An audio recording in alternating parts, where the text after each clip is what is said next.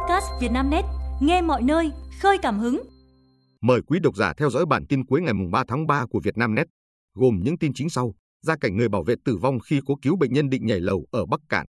Sập bẫy tuyển mẫu ảnh nhí trên Facebook, người mẹ trẻ mất hơn 300 triệu đồng. Cháy xưởng nệm mút 2.000 m2 ở thành phố Hồ Chí Minh sau nhiều tiếng nổ lớn. Giá vàng ngày 3 tháng 3 năm 2024 tăng bốc đầu lập kỷ lục mới. Giá vàng miếng SJC tăng vọt lên đỉnh lịch sử mới vào đầu phiên ngày 2 tháng 3, vượt 81 triệu đồng một lượng, phá đỉnh cũ thiết lập cuối năm 2023. Chốt phiên ngày 2 tháng 3, giá vàng miếng 4 số 9 tại SJC thành phố Hồ Chí Minh là 77,8 triệu đồng một lượng mua vào và 80,3 triệu đồng một lượng bán ra. SJC Hà Nội niêm yết ở mức 77,8 triệu đồng một lượng mua vào và 80,32 triệu đồng một lượng bán ra. Doji Hà Nội niêm yết ở mức 77,65 triệu đồng một lượng mua vào và 80,25 triệu đồng một lượng bán ra. Doji Thành phố Hồ Chí Minh mua vàng SJC ở mức 77,6 triệu đồng một lượng, bán ra ở mức 80,3 triệu đồng một lượng. Trong khi đó, giá vàng nhẫn cũng tăng mạnh theo giá vàng miếng và giá vàng thế giới, xác lập kỷ lục mới. Một số thương hiệu nâng giá bán ra lên mức 67,92 triệu đồng một lượng, đắt hơn đầu tuần hơn 2 triệu đồng một lượng. Theo các chuyên gia, giá vàng trong nước đang hưởng lợi từ thông tin trên thị trường thế giới nhờ hoạt động mua vào của các ngân hàng trung ương và các thị trường mới nổi. Giá vàng trên sàn Kiko chốt tuần giao dịch ở mức 2082 đô la Mỹ một ounce, tăng 1,9% so với đầu phiên. Giá vàng tương lai giao tháng 4 năm 2024 trên sàn Comex New York giao dịch ở mức 2091 đô la Mỹ một ounce. Brian Landin, biên tập viên của Gold Newsletter, nói với Market Watch rằng lực mua mạnh mẽ của châu Á trong đó có Trung Quốc, cộng thêm động thái của các ngân hàng trung ương tiếp tục giữ giá vàng ổn định trên 2.000 đô la Mỹ một ounce. Gia cảnh người bảo vệ tử vong khi cố cứu bệnh nhân định nhảy lầu ở Bắc Cạn. Mới đây, ông L, 5P, sinh năm 1968, ở tổ dân phố 11C, phường Sông Cầu, thành phố Bắc Cạn, tỉnh Bắc Cạn, bảo vệ bệnh viện đa khoa tỉnh Bắc Cạn bị ngã từ tầng 7 xuống lan can tầng 3, tử vong trong lúc tìm cách khuyên can, đưa bệnh nhân trầm cảm có ý định tự tử vào khu vực an toàn. Trao đổi với phóng viên Việt Nam Net, ông Ngô Văn Vi, tổ trưởng tổ dân phố 11C cho biết, ông P có vợ là bà L, T, D, sinh năm 1965 và hai con gái. Vợ ông P là giáo viên đã nghỉ hưu. Con gái đầu ra trường làm việc ở Hà Nội, cô con gái sau đang học đại học năm thứ hai. Theo ông Vi, gia đình ông P chuyển từ huyện Trợ Đồn về thành phố Bắc Cạn sinh sống khoảng 3 năm nay. Ông P mới xin làm bảo vệ ở bệnh viện đa khoa tỉnh được hơn một năm thì xảy ra sự việc.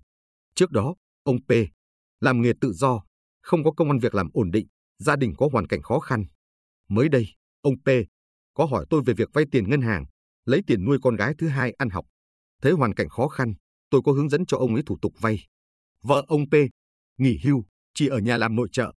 Hơn một năm nay, ông P xin được việc làm và Tết vừa qua được thưởng hơn chục triệu. Ông ấy rất vui mừng, sắm Tết cũng chu tất. Chứ từ khi về đây gia đình ông P khổ lắm, ông Vi chia sẻ.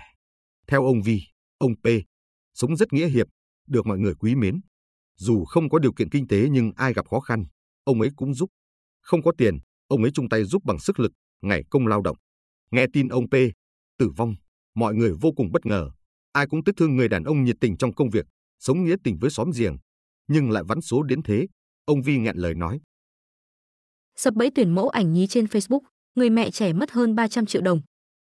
Chiều ngày 3 tháng 3, Công an thành phố Hà Nội cho biết, mới đây, Công an thị trấn Phùng, huyện Đan Phượng tiếp nhận đơn trình báo của chị N. Sinh năm 1993, ở huyện Đan Phượng, về việc chị lên mạng xã hội Facebook để tìm hiểu và đăng ký cho con làm mẫu ảnh nhí và bị lừa tiền. Cụ thể, với lời mời chào hấp dẫn, các đối tượng dẫn dụ chị N làm nhiệm vụ mua sản phẩm mới được đăng ký cho con làm người mẫu nhí. Chị N đã chuyển 11 lần với tổng số tiền hơn 300 triệu đồng vào tài khoản của các đối tượng nhưng không được hoàn lại. Biết mình bị lừa, chị N đã đến cơ quan công an trình báo. Từ vụ việc nêu trên, Công an thành phố Hà Nội đề nghị người dân cần cảnh giác, tuyên truyền đến người thân, bạn bè về thủ đoạn trên, tránh mắc bẫy của đối tượng xấu.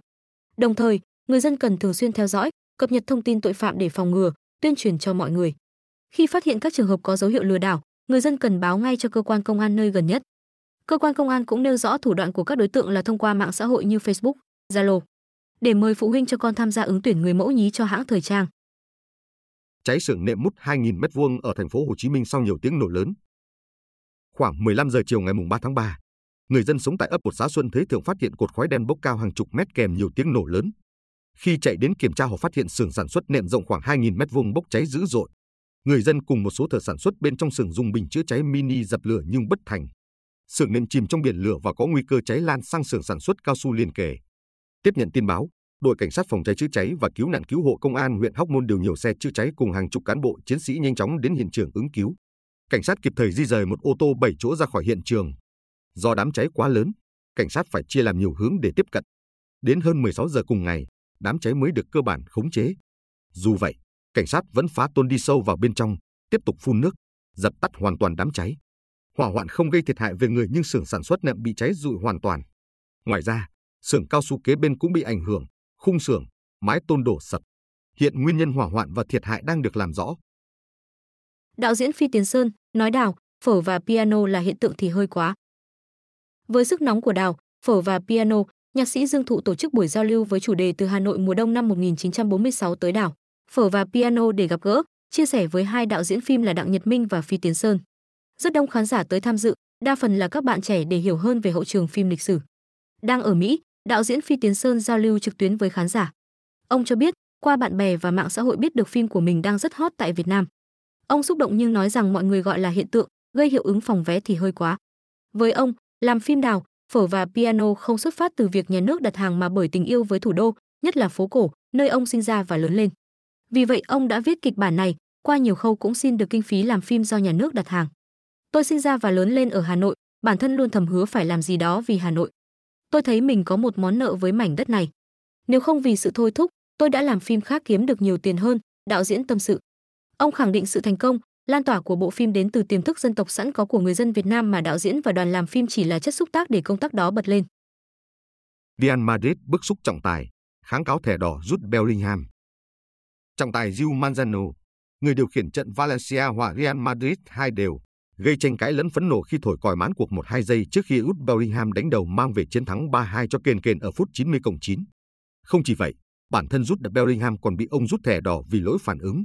Điều đó khiến Real Madrid thực sự bức xúc, bày tỏ rõ quan điểm trên trang web chính thức của câu lạc bộ bằng tuyên bố quyết định chưa từng có của trọng tài đã tước đi chiến thắng của Real Madrid ở Mastella. Làm khách Valencia, Real Madrid để đối thủ dẫn đến hai bàn nhưng cú đúp của Vinicius đưa họ trở lại và tưởng đã có thể vỡ hòa với 3 điểm khi rút Bellingham lập công ở phút 90 cộng 9. Tuy nhiên, bàn thắng không được công nhận do trọng tài đã thổi còi tan trận 1-2 giây trước đó. Điều này gây ra tranh cãi lớn, không chỉ phản ứng từ các cầu thủ Real Madrid, mà dư luận cũng cho rằng đó không phải là bóng đá, rằng không ai lại thổi còi tan trận lúc quả bóng còn đang ở trên không. Ngoài việc hụt chiến thắng, Real Madrid còn tổn thất với chiếc thẻ đỏ của Jude Bellingham. Theo Manca, tiền vệ này có thể nhận án phạt từ 2 tới 3 trận. Họ cũng thêm rằng Real Madrid sẽ thực hiện việc kháng cáo. Huấn luyện viên Ancelotti khẳng định Bellingham không nói gì xúc phạm trọng tài Gil Manzano. Quý độc giả vừa nghe bản tin podcast thời sự tổng hợp cuối ngày 3 tháng 3 của Vietnamnet, được thể hiện qua giọng đọc AI của VB. Bản tin được phát sóng hàng ngày lúc 22 tới 23 giờ. Mời quý vị và các bạn chú ý theo dõi.